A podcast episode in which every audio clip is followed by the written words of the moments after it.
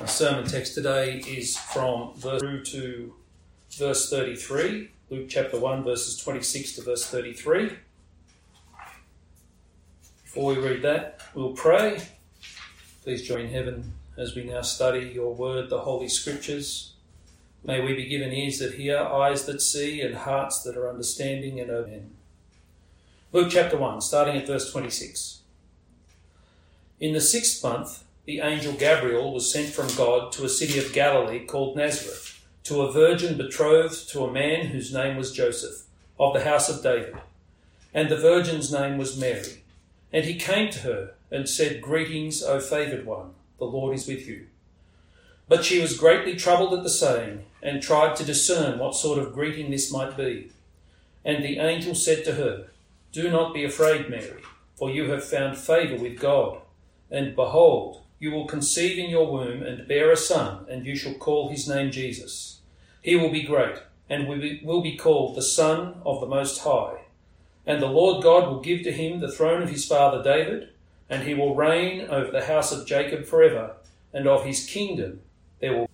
Amen. May God bless his word to us. Well, thus far in the Gospel of Luke, we've seen that the angel Gabriel first of all appeared to Zechariah in the temple as he was offering incense and spoke to Zechariah, assuring him that he would be given a son. John the Baptist, we know his son as, and that his John would be the one who would go before the Lord to, to bring before the Lord a people prepared in fulfillment of many prophecies. Well, now the angel Gabriel appears to another person, a virgin betrothed by the name of Mary. Now, the scripture nowhere specifically tells us anything about Mary's background. We don't know for certain that she was Mary, also of the house of David, though many would um, many would speculate that this is the case. We're told that Joseph was of the house of David, not that Mary was of the house of David. Mary would probably have been in her early teens. It was not unusual for a girl to be betrothed at that stage. And betrothal then was not the same as engagement now. Betrothal then in Jewish society was basically a marriage that was not yet consummated. With regards to betrothal, she was from that time on considered to be the possession of her husband. She was from that time on considered to be indeed the wife of her husband. And if the betrothal was to be broken, it was actually officially a divorce. She would have become a divorced woman.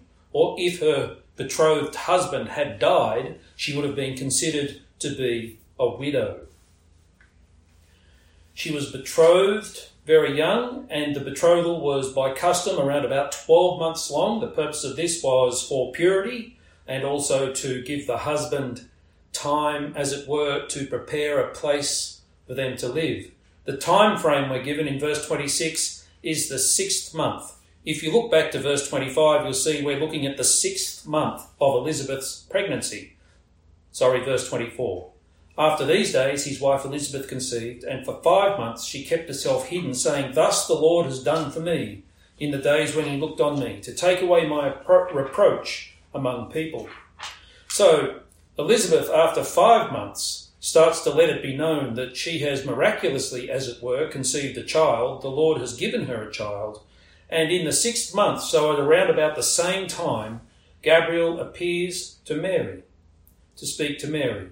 And as he spoke to Zechariah with a message that came straight from heaven, straight from God, so Gabriel brings to Mary the same or the same kind of message, a message that comes directly from God. That tells us that we're looking here at a divine work, not a human work. This is not something that man can do, that man will do, or that man has ever been able to do. This is something coming directly from God. We're looking as at we're looking at God intervening in human a major way. God changing the way things are. The history of humanity is a history of failure of sinfulness destroying the work that might otherwise be in some way positive. What have we done that could earn us salvation? What have we done that could set us right in the eyes of the Lord?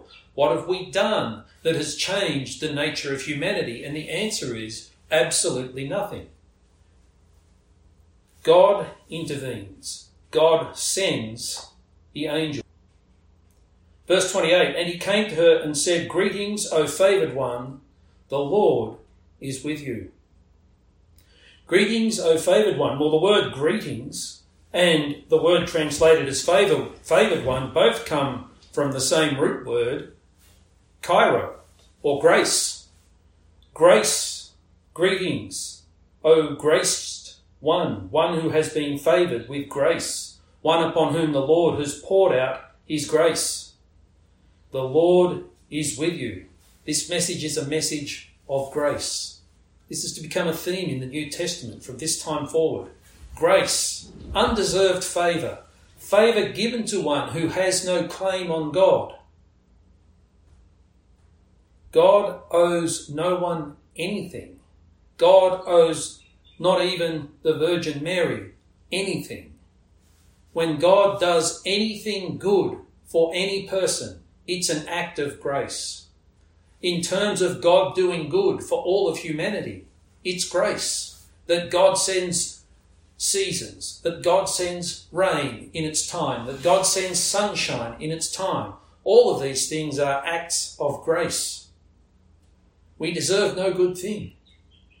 Yet God visits Mary, or God sends the angel Gabriel to visit Mary, and it's an act of grace. Verse 29 But she was greatly troubled at the saying and tried to discern what sort of greeting this might be. Greatly troubled. An angel has appeared in your presence. An angel direct from the throne room of heaven. An angel, a creature without sin. An angel speaks to you. Greetings. May grace be given to you. You have been favoured with grace. The Lord is with you. And at this point, you need to um, think about Mary.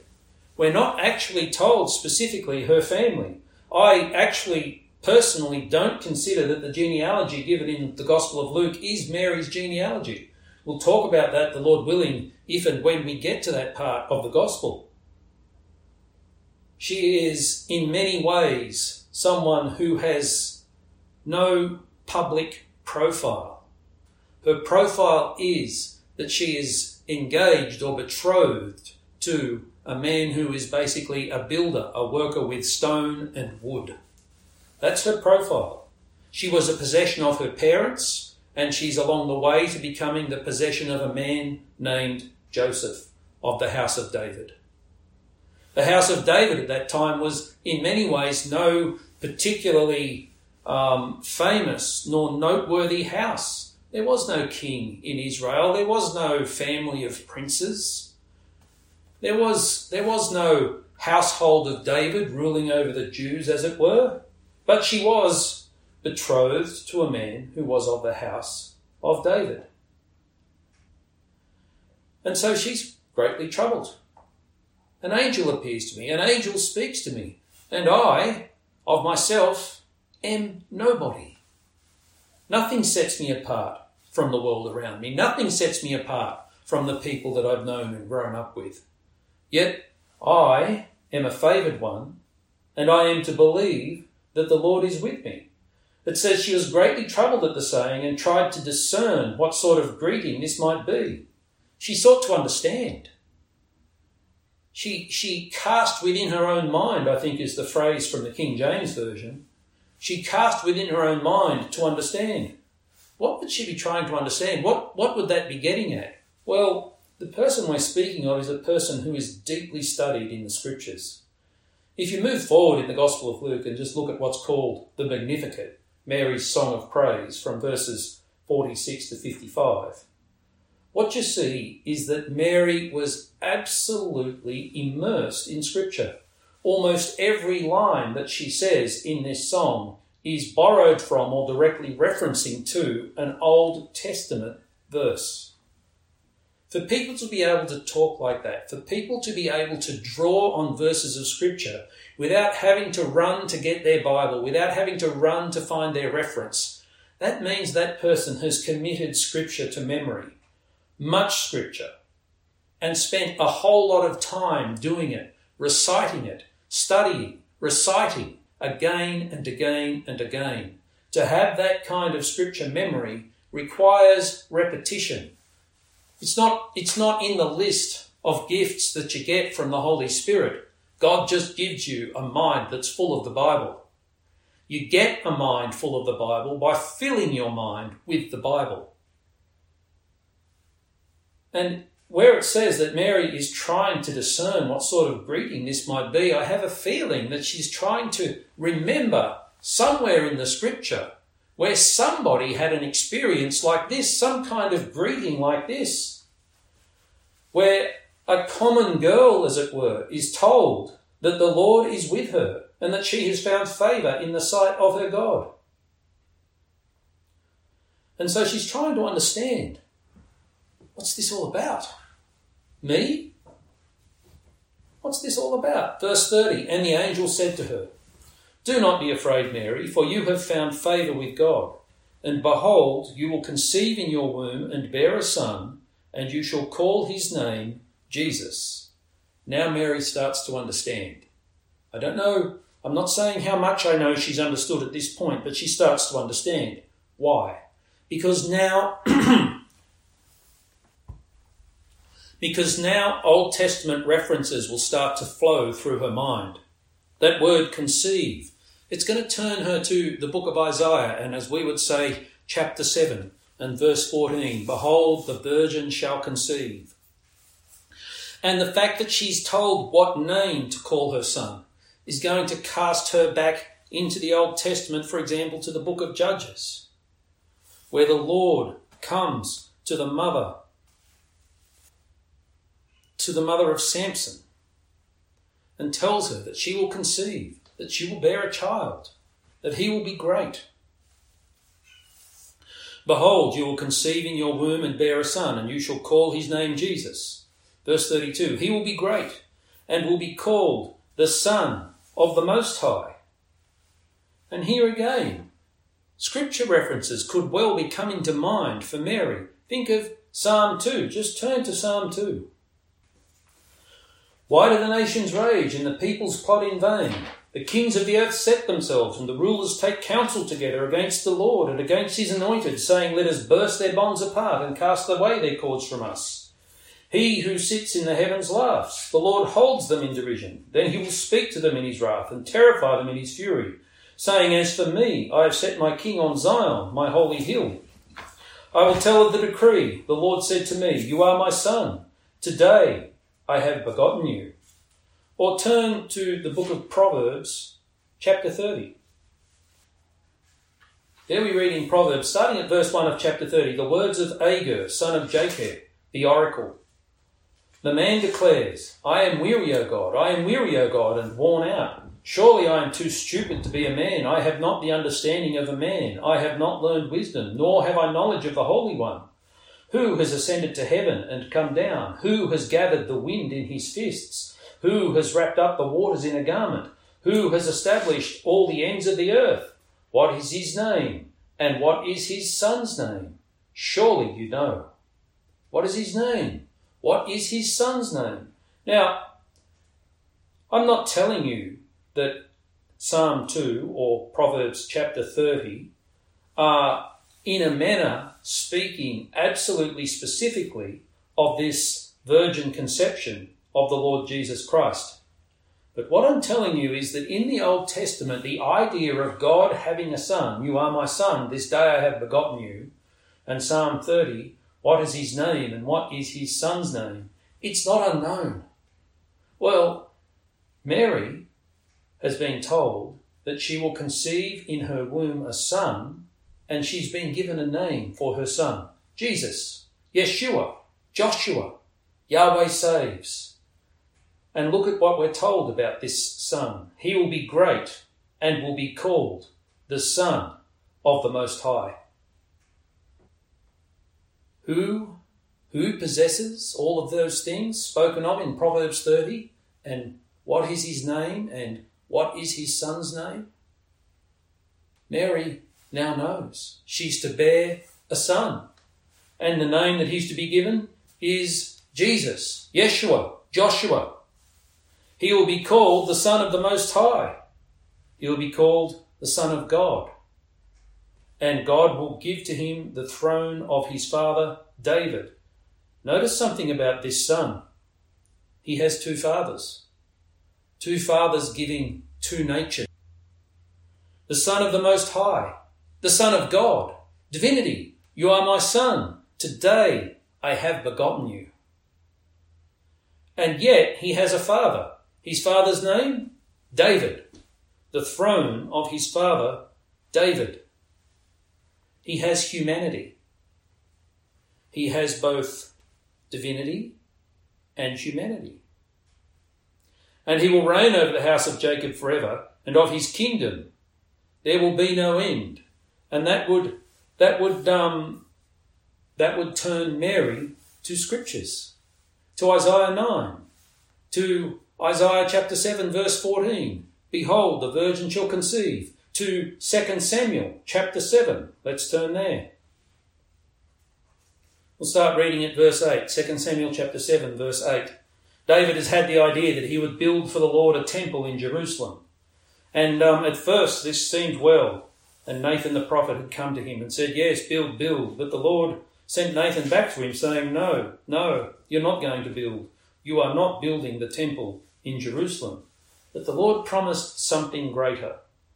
Picking it up at verse 8 Now therefore, thus you shall say to my servant David, Thus says the Lord of hosts, I took you from the pasture, from following the sheep, that you should be prince over my people Israel. And I have been with you wherever you went, and have cut off all your enemies from before you. And I will make for you a great name, like the name of the great ones of the earth. And I will appoint a place for my people Israel, and will plant them, so that they may dwell in their own place, and be disturbed no more. And violent men shall afflict them no more, as formerly, from the time that I appointed judges over my people Israel. And I will give you rest from all your enemies Moreover, the Lord declares to you that the Lord will make you a house. Interesting. David thought he would build the Lord a house. The Lord says to David, No, I'm going to build you a house. Verse 12. When your days are fulfilled and you lie down with your fathers, I will raise up your offspring after you, who shall come from your body, and I will establish his kingdom. He shall build a house for my name, and I will establish the throne of his kingdom forever. He shall build a house for my name, and I will establish the throne of his kingdom forever. Mary, immersed in the scriptures, has now been told that she's to have a son who will rule forever. Turn to Psalm 89. Starting at verse 1 of Psalm 89. I will sing of the steadfast love of the Lord forever. With my mouth I will make known your faithfulness to all generations. For I said, Steadfast love will be built up forever. In the heavens you will establish your faithfulness. You have said, I have made a covenant with my chosen one. I have sworn to David, my servant. I will establish your offspring forever and build your throne for all generations. If Mary knew anything, she knew the Psalms. When I spoke of the song that she sings called the Magnificat, most of the reference, most of the references there come from the Psalms. Mary casting her mind about, Mary seeking to understand what was said, was answered with Scripture. She was answered with promises that refer to Old Testament Scriptures. That's the meaning that Mary would have taken from the things. She's to give birth to a son who was to be the son of David, who would rule over just here I've got to ask a question. We've got to, we've got to find ways to apply the scripture directly into our own lives. We need to challenge ourselves. If, if the Lord were to send to us a messenger direct from heaven, who spoke to us concerning things that we are to do, things that will be done to us and with us, and who spoke to us with references to Old Testament verses from throughout the canon of the Old Testament? Do we know the scripture well enough to us? Would what was being said to us be a comfort or would it be gobbledygook? Word salad, a mess of words. What's he talking about? What does he mean? If Bible references are spoken to us, do we know our Bibles well enough to find them, to understand them, to apply them? correctly. I've pointed out that Mary is a person who was immersed in the scripture. Are we? Are we studying? Are we studying repetitively? I often use the picture of ploughing when I think of studying the Bible and growing in the knowledge of God. I, I was a farmer. I, the first job I had after I left school was working on an irrigation farm in northwestern New South Wales. I know what it's like to spend a 12 hour shift sitting on a tractor that is moving at walking pace, pulling a plough that is about as wide as a two lane highway. And you're just there all day, steering a line, looking over your shoulder, making sure that that plough is cutting the furrow where you want it to go. And you just sit there all day, little by little, little by little, slowly but surely.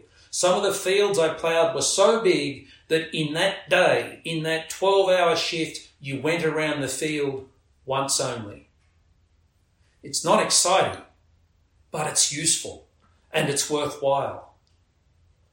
You've got to be prepared to study the Bible the way a farmer is prepared to spend day after day after day just ploughing. It's not exciting, but you know that if you do it, there's hope of a harvest. You've got to be prepared to put your time into the scripture day after day after day at walking pace. Just at walking pace. Study, study, study. Then, when you hear scripture, when you see things happen around you that are referring to scripture, you've got a foundation, you've got that bedrock, you've got that guide to your thoughts in order that you can think God's thoughts after Him and in order that you can interpret what is happening around you in a biblical way. Study. Plow, plow, plow. My friends, we're running a marathon, not a sprint. We're running a marathon. Every day drawing us closer to the goal. And yes, we make the effort. It's God who works in us to will and to work for His good pleasure. We must apply ourselves according to the prompting of God's Holy Spirit. And one of the most basic things that God's Holy Spirit is prompting in the lives of all Christians is Bible knowledge. Study, study, study. Apply yourselves. When I think also of Mary, I think of Psalm 110 and one line from it. I want you to turn to Psalm 110. Now, if you don't know it, Psalm 110 is the most quoted passage of Old Testament scripture in the New Testament. Jesus himself spoke of himself as being the fulfillment of this psalm. It starts with those famous words The Lord says to my Lord, Sit at my right hand until I make your enemies your footstool. This is a psalm about Jesus. But what I want you to look at is verse 3. In the ESV, it reads, Your people will offer themselves freely in the day of your power. Another way that could read is Your people will be made willing in the day of your power. Your people will be made willing. My friends, it's God who makes people willing. Mary was a faithful and I'm sure holy and I'm sure much to be admired believer in the Lord Jesus, I'm sorry, in her God, in Yahweh. She was a believer in the scriptures. She was one who submitted herself to God. But she doesn't get the praise for that. God gets the praise for that. Why?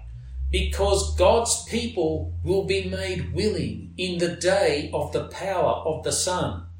If Mary is a willing slave of God, and that's what she calls herself, if Mary is a willing slave of God, it is because God has made her willing. It's Mary herself who calls God her Saviour. My soul magnifies the Lord, and, and my spirit rejoices in God, my Saviour.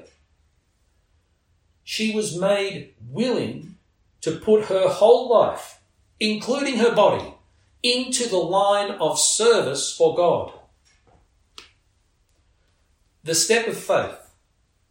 She was made willing on that day. Turn to 2 Timothy chapter 2.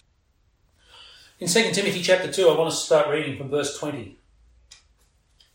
Now, in a great house, there are not only vessels of gold and silver, but also of wood and clay, some for honourable use, some for dishonourable.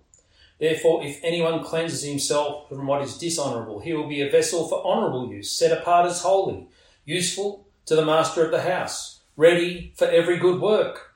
So flee youthful passions and pursue righteousness, faith, love, and peace along with those who call on the Lord from a pure heart. Now consider what's being said here. You would almost think that what's being said here is person, save yourself. But what's being said here is person who hears the call of the Lord. Man, woman, child who hears the call of the Lord. This is how you respond. If you have been made willing, you will do these things. If this message was preached to a thousand and nine hundred turned away and did none of the things that were commanded, those nine hundred are nine hundred whom the Lord has not made willing. Vessels of gold and silver and wood and clay, some for honourable use, some for dishonourable. Therefore, if anyone cleanses himself from what is dishonourable, stop. You have gold and silver. That's for honourable use. You have vessels of wood and clay. That's for dishonourable use. Where do we stand? What are we by nature? What are we when we are born? I'm not going to claim that I was born a vessel of gold and silver, but wood and clay for dishonourable use? That fits. That makes sense. But look at what you're told. The vessel made for dishonourable use. In sin did my mother conceive me, as David said in Psalm 51. The vessel made for dishonourable use. Therefore, if anyone cleanses himself from what is dishonourable, you see, it's God who grants life. It's God who grants regeneration. It's God who, by the power of His Holy Spirit, awakens any vessel of wood and clay made for dishonourable use to His Word. And what's the first thing? That any vessel must do, any person. You know, repent and believe.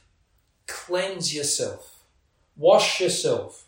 Set aside that which is dishonorable. Therefore, if anyone cleanses himself from what is dishonorable, if anyone repents, if anyone turns away from their sins, if anyone puts them aside, if anyone pushes them away, if anyone makes themselves what they ought to be, in response to the commandment of God.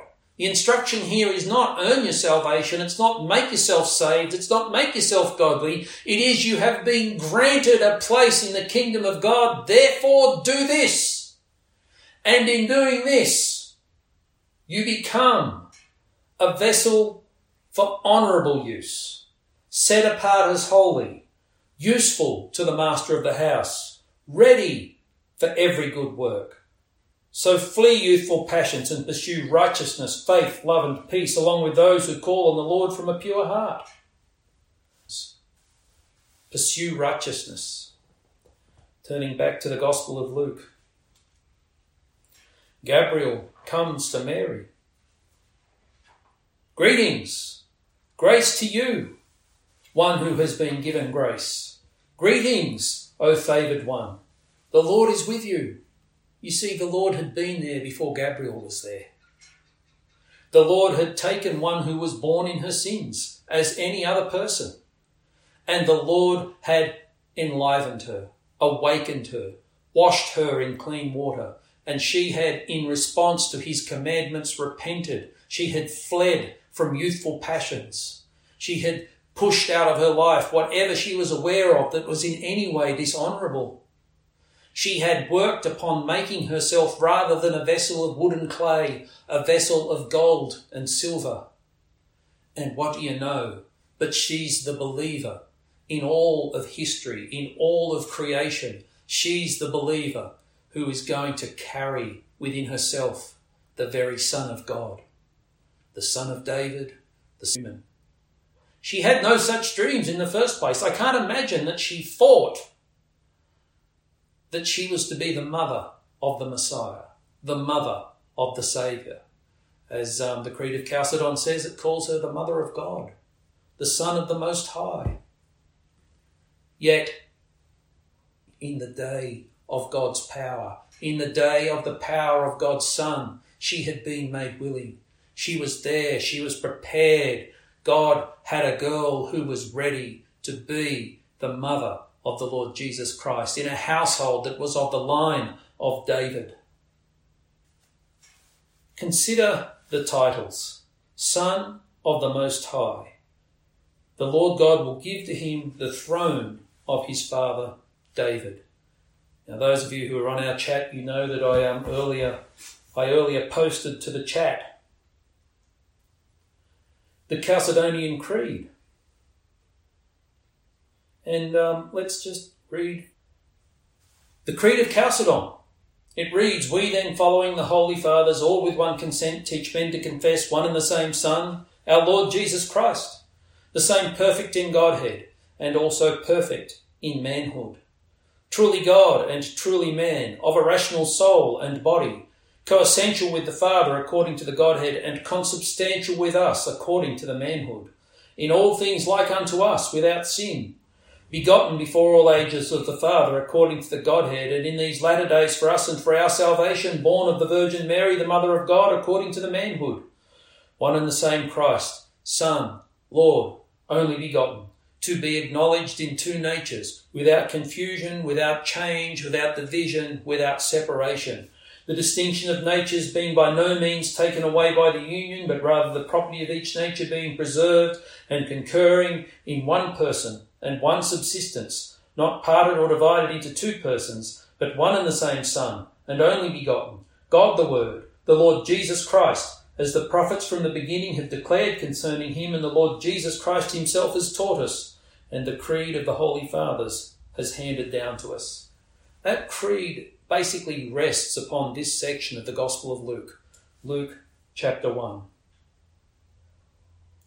Our Saviour is both truly divine and truly human. Turn, for example, to the book of Romans, chapter 1. And just reading from verse 1 Paul, a servant of Christ Jesus, called to be an apostle, set apart for the gospel of God, which he promised beforehand through his prophets in the Holy Scriptures concerning his Son. Whose Son? God's Son.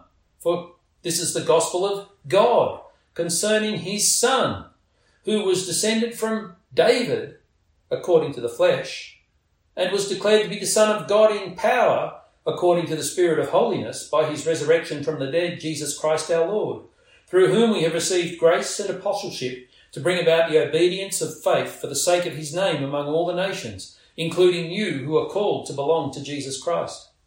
Romans chapter 1. The high point of Christian theology in Scripture, the book of Romans. What's the foundation that Paul is building on here? The dual natures of our Saviour, the Lord Jesus Christ. God's Son descended from David, looking at verse 2, which he promised beforehand through his prophets in the Holy Scripture concerning his Son, who was descended from David according to the flesh, and was declared to be the Son of God in power according to the Spirit of holiness, by his resurrection from the dead, Jesus Christ our Lord my friends, if you don't have a Saviour who is truly divine, truly human, you actually don't have a Saviour. It's as simple as that. We need somebody who can join with us in our humanity, who can be, as it were, our older brother, our champion, our leader. You know, the picture of David slaying Goliath, that's the picture of Jesus defeating death and sin on our behalf. We need a hero. We need a champion. We need someone to hide behind. We need someone to do for us that which we could not do, and that person had to be a son. What was the promise back in Genesis chapter 3? As God brings judgment into the garden, as God speaks words of judgment to the serpent, Genesis chapter 3, verse 14, the Lord God said to the serpent, because you have done this, cursed are you above all livestock and above all beasts of the field. On your belly you shall go, and dust you shall eat all the days of your life. I will put enmity between you and the woman, and between your offspring and her offspring. He shall bruise your head, and you shall bruise his heel. He shall bruise your head, and you shall bruise his heel. And notice something about him. Here he's called the offspring or the seed of the woman, the serpent crushing seed of the woman. That's our Saviour, the Lord Jesus, the head crushing Saviour, seed of the woman. What's the importance of this? The importance of this is we needed someone who could negotiate covenant on our behalf. We needed someone who could bring us into a saving relationship with our God that cannot be broken by our own weakness. Turn to Jeremiah chapter 31. Jeremiah 31, starting at verse 31. Behold, the days are coming, declares the Lord, when I'll make a new covenant with the house of Israel and the house of Judah. Not like the covenant that I made with their fathers on the day when I took them by the hand to bring them out of the land of Egypt. My covenant that they broke, though I was their husband, declares the Lord. My covenant that they broke. They had a covenant relationship with God, which, if they were faithful, would have brought them to salvation. They had a covenant relationship with God in which the gospel was preached. But it was an inferior covenant, a covenant that they could break. They could turn aside. The implication here is when the Lord says, Though I was their husband, they were adulterous. They turned aside. They turned aside from their allotted life. They turned aside from their marriage vows.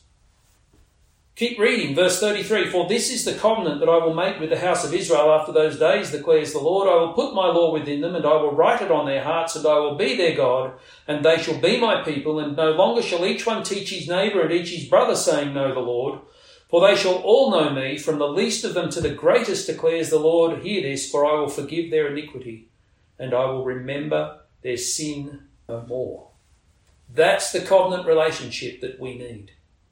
A relationship which can't be broken because God Himself, in whom we are in co- with whom we are in covenant, has chosen, has designated, has poured out His grace upon us, His favour upon us. He will forgive our iniquity and He will remember our sin no more. Our sin will not be counted against us. Blessed is the one whose sins are forgiven. I'm speaking, thinking now of David in Psalm 32. Blessed is the one whose sins are forgiven, not counted, whose iniquities are not imputed. The one whom David says has a spirit in which there is no deceit. That's the relationship we have with God through Jesus, through this one who is true and truly divine. His blood is shed for our sins. His blood washes away our sins. His blood purchases us for God. In Christ, God saves us from His own judgment. In Christ, God saves us from slavery to sin, which is God's judgment on sin. In Christ, we have been purchased by God for God by God the Son, for God the Father. Turn to Acts chapter 20. Paul is meeting with the elders of Ephesus and he's praying with them. And he's warning them that he's going away and he's warning them that wolves will come in among the flock. We'll start reading at verse 24. Paul speaking, But I do not count my life of any value, nor as precious to myself if only I may finish my course in the ministry that I received from the Lord Jesus to testify to the gospel of the grace of God. And now, behold, I know that none of you among whom I have gone about proclaiming the kingdom will see my face again. Therefore, I testify to you this day that I am innocent of the blood of all, for I did not shrink from declaring to you the whole counsel of God. Pay careful attention to yourselves and to all the flock in which the Holy Spirit has made you overseers to care for the church of God, which he obtained with his own blood. Stop. Read verse 28 again. That just that final clause to care for the church of God. So, who are we speaking of? God, God's church, the church of God, Christians, which he, he who, who is the he? God, obtained with his, who is the his, the he, God, he obtained with his own blood. Think about this. Paul has just said that in Jesus dying upon the cross, God obtained or purchased or redeemed his church with God's own blood. We don't get to walk away from Christian doctrine. We don't get to pretend that one part is important and not another. We don't get to change that which God has revealed. Turning back to Luke chapter 1. This one, whom is to be born of the Virgin Mary, and is to be called the Son of the Most High, and is also to be called the Son of David, to take on the throne or to, to be given the throne of his father David. This one who is human and divine. He is the Saviour that God has provided. Get any options there. You don't get to choose what you believe about him. You don't get to say, oh, look, this, this, this talk about Jesus, he was a great teacher and he, you know, he, he, he brought some beautiful words about love and morality into the world. Okay, if you want to say that, say it, but just stop pretending you're a Christian. Stop attending churches. Stop mixing with the people of God. Seriously, just on your merry way. Say, talk your nice talk where someone's impressed by it. Because the people of God are not impressed by that kind of talk. The people of God know something that the Saviour who was born to the Virgin Mary is truly divine, truly divine, and truly human. And that in his divinity and in his humanity, he accomplished the works on our behalf that God's justice demanded. And the blood that he shed in his humanity is counted as the blood of God himself purchasing people for God. The blood that washes away sins. How many songs do Christians sing concerning the blood of Jesus? I don't know the number, but it's big. Why? Because we understand something. This blood this blood is that which brings us into a covenant relationship with God where our sins are forgiven and are remembered no more. Remembered no more, does that mean God somehow blanks his own memory out? No, that's not what it means. It means God does not count them against us. When the scripture says God heard his people praying and remembered their prayers, does it mean he had forgotten them? Of course not. God's knowledge is perfect but it means that God had chosen at that time to answer the prayer and to act. Well, in the, in the context of God saying he will remember their sins no more, he's saying that upon the day of judgment, upon the day when eternal rewards are being handed out, he will remember the sins of his people no more, and his people are found in Christ. They are found in Christ. Christ is their elder brother. Christ is their best friend. Christ is the husband of the bride, which is the church. Our relationships with Him are that close and closer. The Son has an eternal relationship with the Father and the Holy Spirit, which cannot be broken. Co-equal, co-eternal. Blessed, filled with love one for another. God knowing His own goodness and seeing His own goodness in Father, Son, and Holy Spirit there is love. Pure, true love. We don't like people who love themselves, but I'm telling you that God loves himself because he knows his own goodness, and it's only fitting that he does. But here's the thing Jesus has brought us into a relationship with God.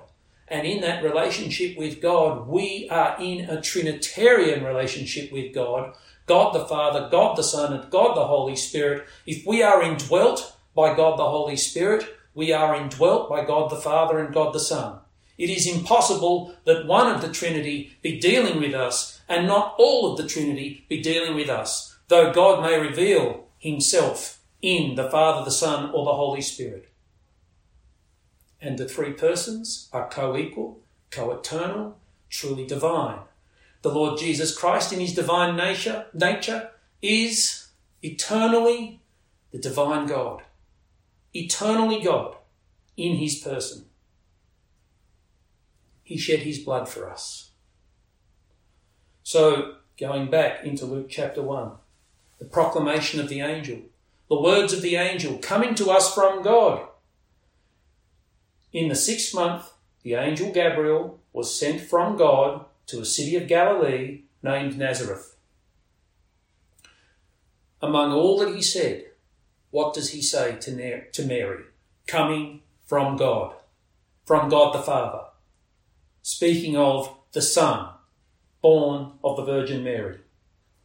He will be called the Son of the Most High, and he will be given the throne of his father David. We believe in God as he has revealed him, believe in the Lord Jesus Christ as he has revealed himself. We believe in a God who saves by the power of his Holy Spirit, granting life to the people of God, that by faith they may take hold of the promises of God, cleansing themselves in and turning to God in obedience and faithfulness. These things aren't optional. You don't just get pleases you. God reveals himself. God's people accept God's self revelation, and those who do not are not God's people and have never. The Lord willing, next week we'll see that Mary accepts that which God has spoken to her.